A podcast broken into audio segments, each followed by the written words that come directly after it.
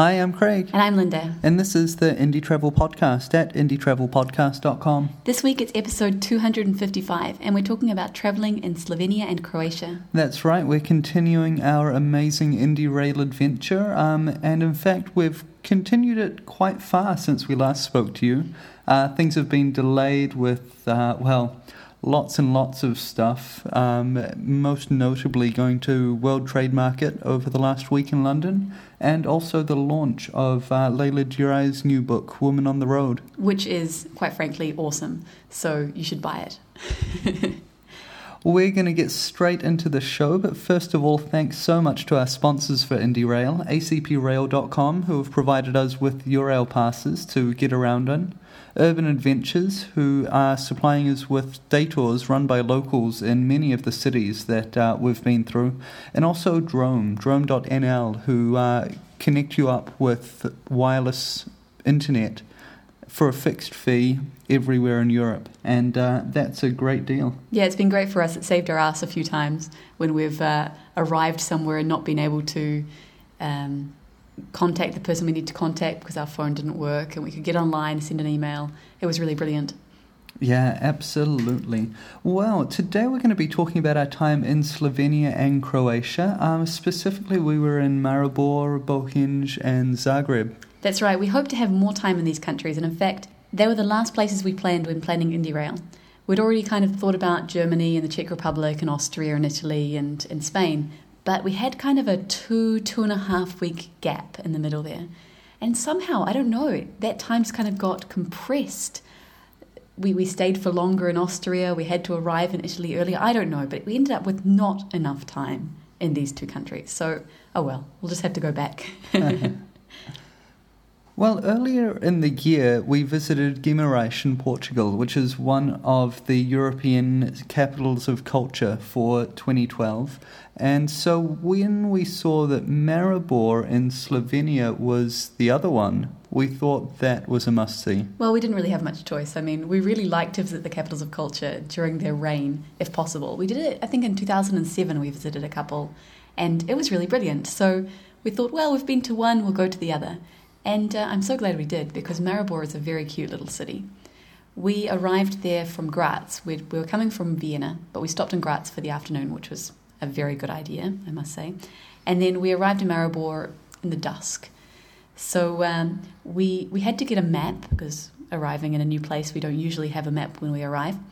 And uh, so we're looking around for an information office, and one was not to be seen. But luckily, there was um, kind of a train station information office, and we went in and we said, "Hi." Okay, we realized that we didn't speak any Slovenian, so we we asked in English, "Do you have a map, or do you speak English?" And he said, "Deutsch." And so we kind of dredged around in the the bottom of our knowledge to find out how to say, "Do you have a map?" In German. And we did. We did know. It was brilliant. And he gave us a map. So that was a win. Absolutely. There's something to be said uh, from starting to learn a language by looking through uh, tourist guides and figuring out the, the key phrases right from the beginning. Um, and yeah, so we had to catch a bus and we figured out where to go on the bus and what line we wanted to go on. But it took us forever to figure out that the bus station was across the road. It was literally 15, 20 metres away from the train station door. That's right. And it took us wandered. about 20 minutes to, uh, to find that out. We wandered aimlessly in one direction and, and stumbled upon it. So that was great. And we went in and asked for advice, and they gave us advice, and we caught the bus. So it was no problems. Um, and our phone wasn't working, so we couldn't send a message to our host. So luckily, we used the Droam to send a um, I think it was a couch surfing message because we were staying with couch surfers. And we got there, so it was a win. it was indeed. And it's quite interesting just thinking about this whole fly by the seat of your pants, show up somewhere with no research, and then find out what there is to do and how to get around. It always works, but the more time you spend preparing, the Better. less time you spend wandering around looking for a bus stop, for example. That's true. I mean, we did have the address of our couchsurfing host, and she had said that we needed to catch a bus, but I'd neglected to find out which bus and where to catch that bus. I just suppose I assumed that I could catch it from near the station, or that I could find out that information when I arrived, which we did.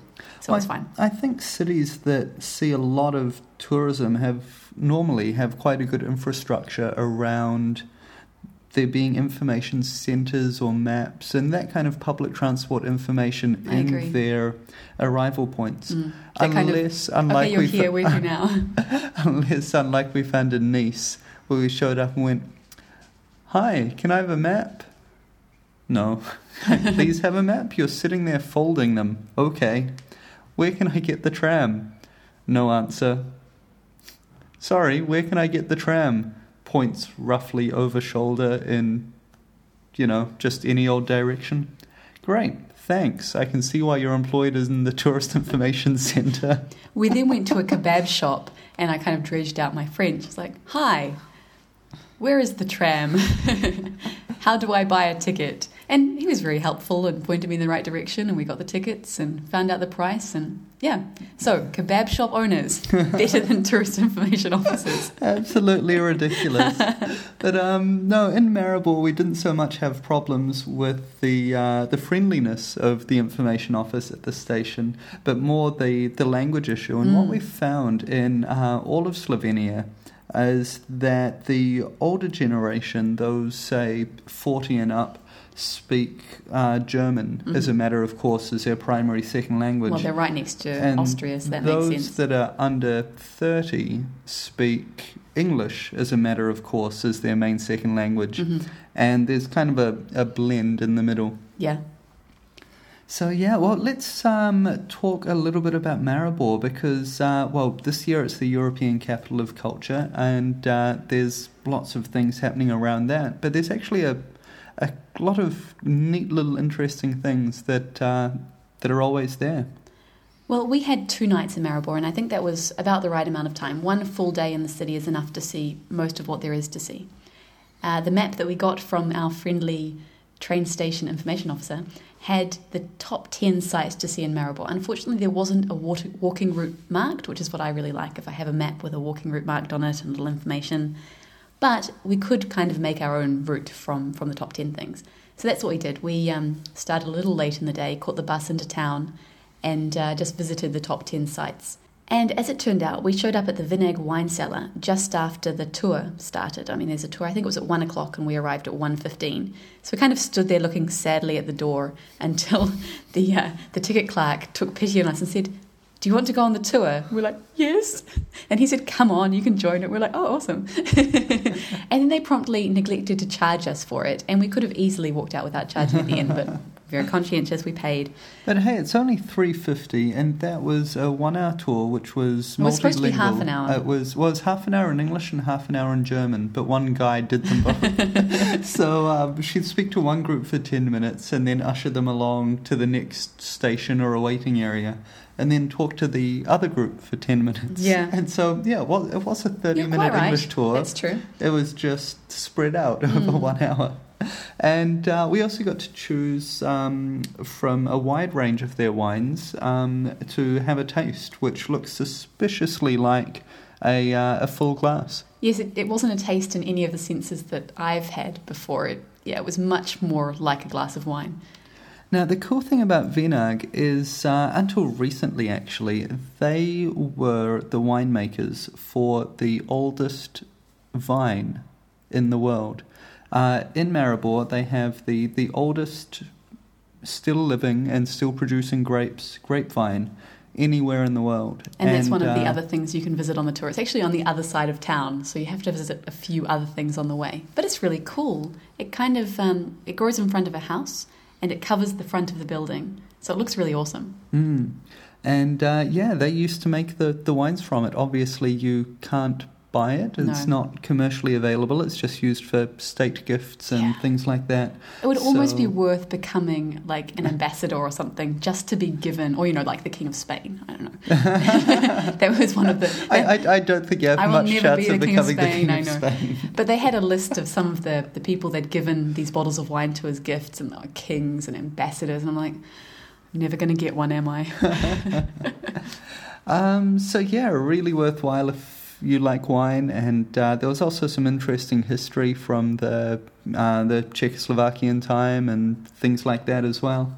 Um, now, Maribor also has a lot of little windy streets, um, very narrow, some pedestrianised, some with just next to no traffic on it, and um, filled with little cafes and design stores and things like that. So Yeah. I really enjoyed just wandering around the city. There's lots of little niches on the walls with religious icons and statues, um, some interesting street art around the place as well.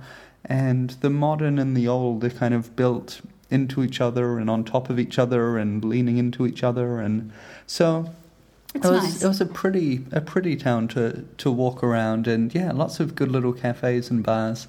Uh, one that really caught our attention was Stajok, which was actually recommended to us by our couchsurfing host as the place to go. Uh, it was in the centre of the city, big outdoor terrace, and also two indoor restaurants. And they made their own beer there. But they didn't just make any old beer, they actually made this green beer that looked suspiciously like absinthe at first glance. Yeah, but it tasted like beer. It didn't taste green at all. So, you know, highly recommended.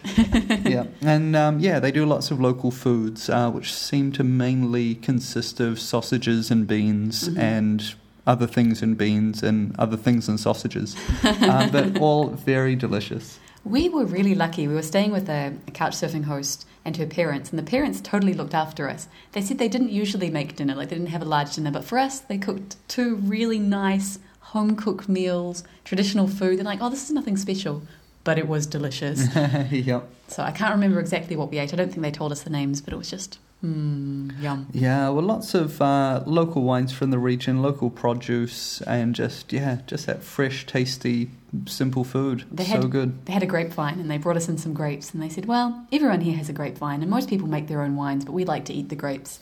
And we were like, Oh, yeah, we do like the grapes, but homemade wine would be delicious too.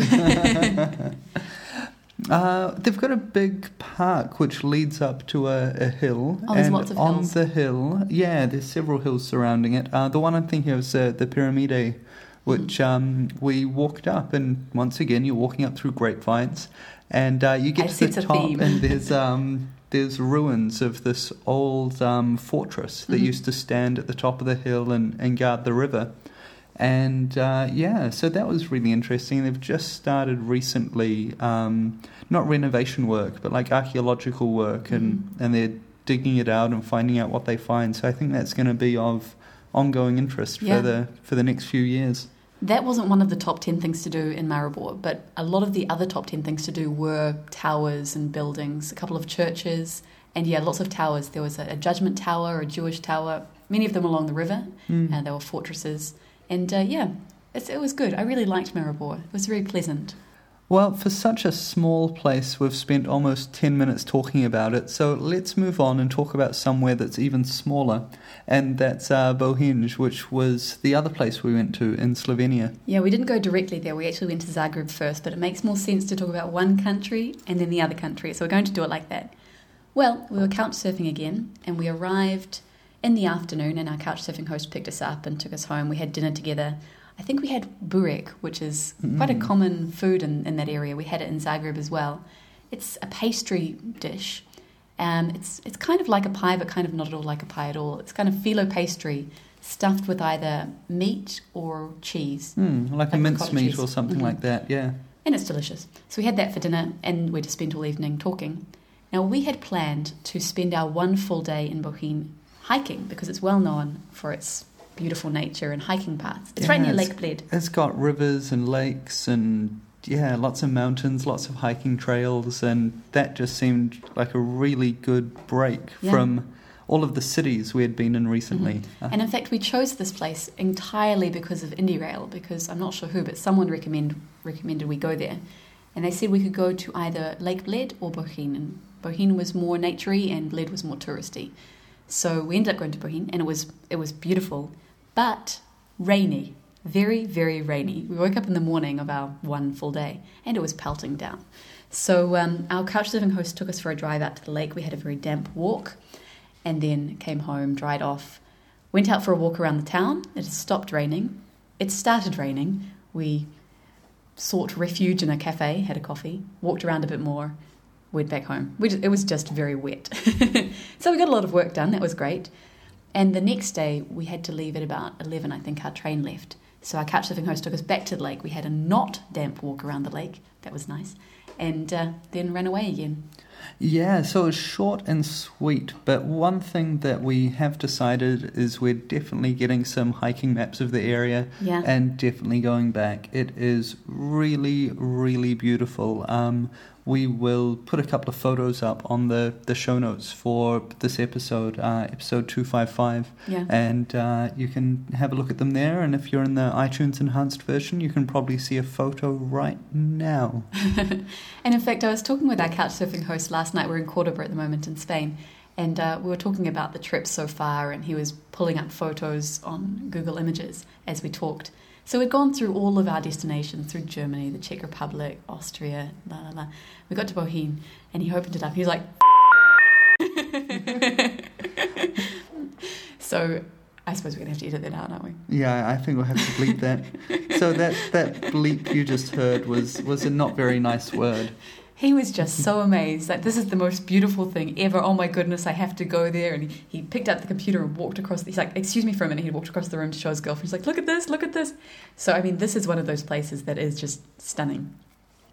Absolutely.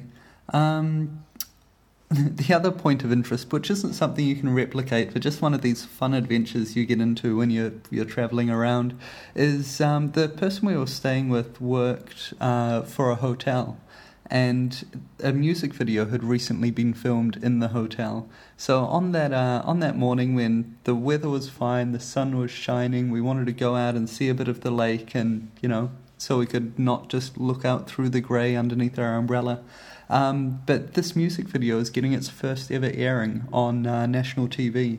So we, uh, yeah, we stood around the TV and waited and waited and waited, and uh, yeah, finally got played. So that was quite fun seeing uh, where our host worked, Uh-huh. but kind of highly colorized and you know photoshopped and and, with, and with a band in there. It was great, and it was a fun song as well. It was a modern take on traditional music. Mm. That's good. Indeed. Well, let's jump down to Zagreb, the capital of Croatia, um, and talk about that. We had four days there, eh? Oh man, it was so good. We arrived and um, we we had a bit of an adventure on arrival because, well, you know, we're we're experienced travelers, but sometimes we don't do a lot of research. And um, I hadn't realised that Croatia isn't in the Schengen zone, which isn't a problem, but we did have to stop. Well, the train stopped for a while, and the passport guards came on and checked our passports, and the police came on and checked our passports, and you know, oh, it, it's fine. I just wasn't expecting it. We knew that there was another currency, so that was fine. We were, we were prepared for that. So it just took us a little bit longer than we expected to um, to get there.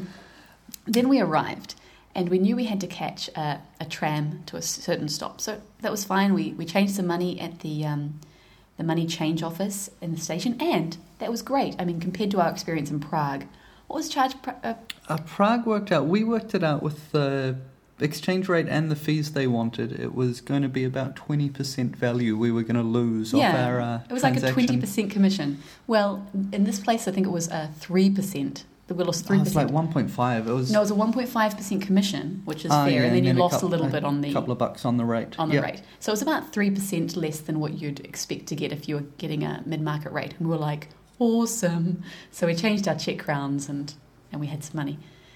Caught the tram and got to the tram stop and realised we couldn't get in touch with our couchsurfing host because Craig's phone had stopped working. My one was out of battery because we hadn't been using it. And uh, our Droam had unfortunately wasn't registered for that time because we'd changed our dates and we hadn't told them that we were going to be changing our dates. So that didn't work. We had to buy a phone card and contacted our host. No problem. She picked us up and took us home. Yeah, but it was so cool, like using a using a phone card. Yeah. Amazing. It was funny though. We went to the kiosk and we're like, okay, so we don't speak Croatian either. and we didn't know how to say we want a phone card. So um, the, the owner of the kiosk called over the next customer who was younger and said, you know, do you speak English? And, and that customer had to translate. And in fact, that happened two or three times to us in, in Croatia. It was kind of Mm. the, the way to do it. If you don't speak English, just call over anyone at all, Yeah. ask them if they speak English, and you're away. So we were staying with uh, couch surfers out in the suburbs, actually, uh, which was quite nice because the last time we were in Zagreb, we stayed in a hostel in the central city. But it was madness because as we walked around Zagreb, there were only like two or three places that we recognized at all. I didn't recognize anything. I felt like it was a completely new city. I mean, we were only in Zagreb for two nights, and that was what five years ago. Mm. We arrived late at night. We left early in the morning, so we had one full day.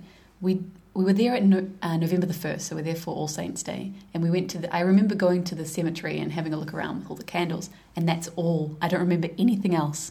So it was it was like being in a completely new city. Mm. And um, yeah, for me, I I recognized little patches of things here and there, but I really recognized how little we had seen. So, um, the tourist map that we picked up had walking tours of the upper city, which is up on the hills, and then the, the lower town, which has some of the, the larger squares and uh, big stately buildings and things like that. But in both the upper and lower town, there's interesting galleries, there's neat little architectural features, there's interesting shops. And um, the thing that bridges both the upper town and the lower town is uh, this amazing fresh fruit, uh, fresh fruit and vegetable market. Yeah, so we wandered around that a little bit, bought some fruit, and failed to taste the cheese. I don't know what happened there. Oh yeah. Craig wanted to taste the cheese and it just never happened. We were going to buy lots of cheese, but by the time we got back, it was closed because it's really only open in the morning. But we did have lunch there, uh, kind of halfway up the steps between the upper and lower town. Um, we'd been recommended a place to, to eat, and okay, we did have to wait for an hour for our food because it was so popular, but it was delicious.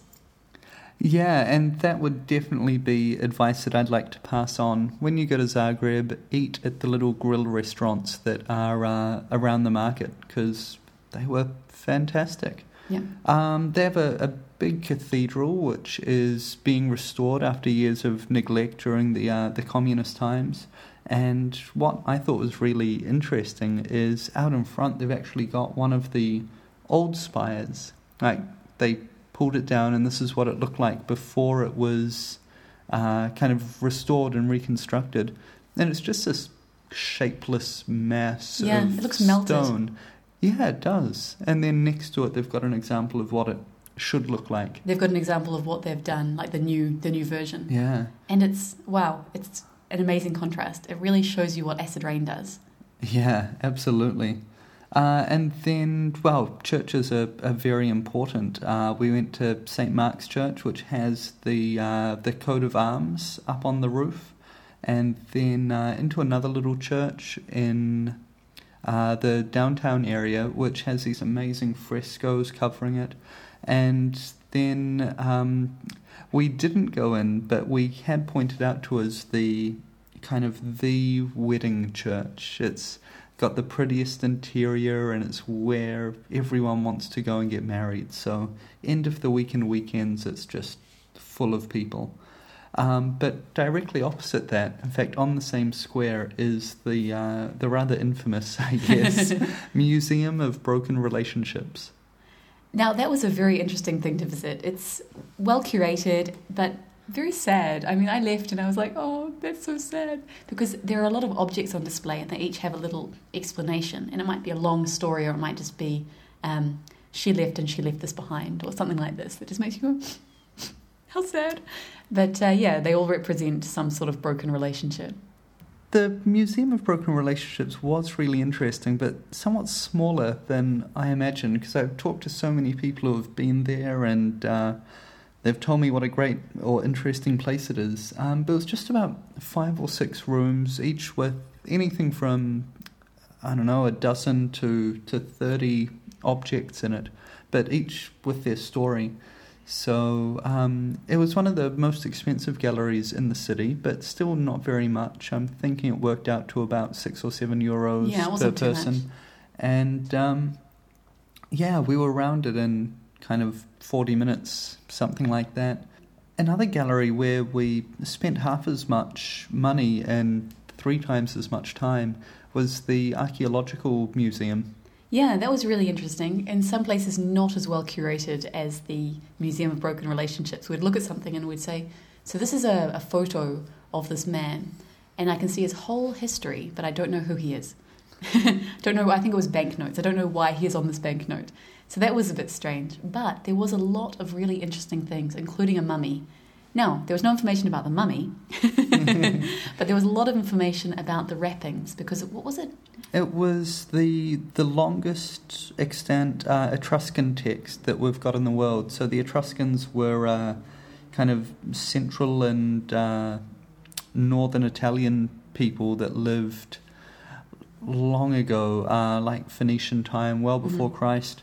Um, and they've got certain North African aspects. I think they were in North Africa as well. I'm going to have to check my classical studies maps. Uh, but the yeah, they've ended up with this mummy that got shipped over as a curiosity, basically, uh, into Croatia. And the linen wrappings that wrapped the mummy were cut from uh, from a, a book of A book of of writing. yeah. And so it's the, the biggest bit of text we've got from the civilization. Yeah, but we don't know anything about the mummy that was wrapped in it. So, you know, it was one of those museums you kind of go, well, it's all very interesting, but possibly not the best laid out. Mm. I wonder if uh, it's just a, a thing to do with the Etruscan and uh, kind of late Egyptian period, because we went to a museum later on in Florence. Possibly. I think in yes, Florence. it was, it was Florence. Um, specifically because I was interested in learning more about the Etruscans, and we came out still not knowing anything at all. So Mm. it was quite classic. Maybe it's just that we don't have the base knowledge that they expect us to have. yeah, time to go hit the history books. And it's uh, time to wrap up this podcast. I mean, before we go, um, what did you reckon about train travel in Croatia and Slovenia? well, I, I, we didn't actually do the, the research we should have done about how much it would cost if we didn't have a Eurail pass. But I think in some place, cases it's better to travel by bus. Certainly, if you're traveling further south in Croatia, rather it might be better to catch a bus rather than catch a train. But I mean, the trains we caught were comfortable. Um, in one case, we got on a train and we had the first class passes, and the whole first class was completely full. We got seats, but it was only half a carriage for the whole first class. And so, can you imagine buying a first class ticket and not getting a first class seat? That would suck. So, that's something to consider as well. Yeah, but I think if you're kind of bridging that area like we were, you know, coming down from Austria and then into Italy, yeah, it's a bit of a, a toss up between Mm. using buses, which were more expensive per journey than the trains were, but also much faster. Yeah. And um, so, yeah, so it was, it was comfortable and fine to, to travel there. If you don't have a Eurail pass, then I'd definitely be looking into using the bus system. Yeah. Well, as we were travelling by train, we caught the train from Bohinj, which was our last stop in Croatia and Slovenia, all the way to Florence. But it was a bit of a mission because uh, there's no, well, there was no train for us across the border. I think there is a night train that goes across the border, but we couldn't catch one.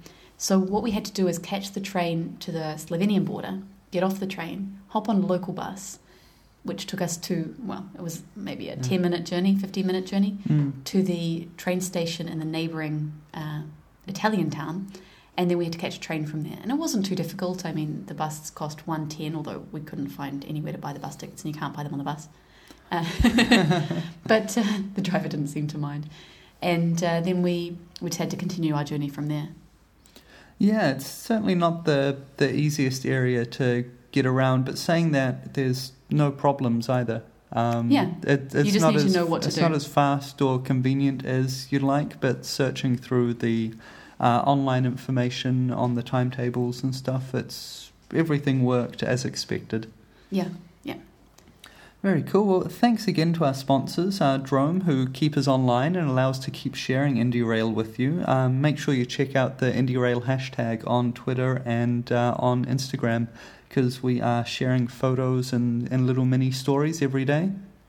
and also thanks to ACP Rail for providing us with Eurail passes, and also to Urban Adventures for the awesome tours we've been doing.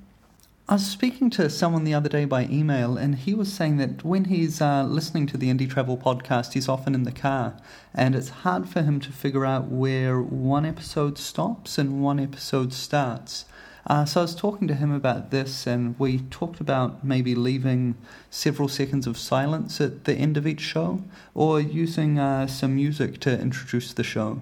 So if you've got strong feelings uh, about that, about us creating a, a, jingle or some music to, to start and finish the show, then uh, send us an email sometime in the next few weeks and we'll look at what we can do over the kind of Christmas time for next year. Um, but if you're strongly for or strongly against it, then please flick us an email. Um, you can contact us through indietravelpodcast.com slash contact or uh, mail at indietravelpodcast.com. Well, that's us for this week. Until next week, travel well.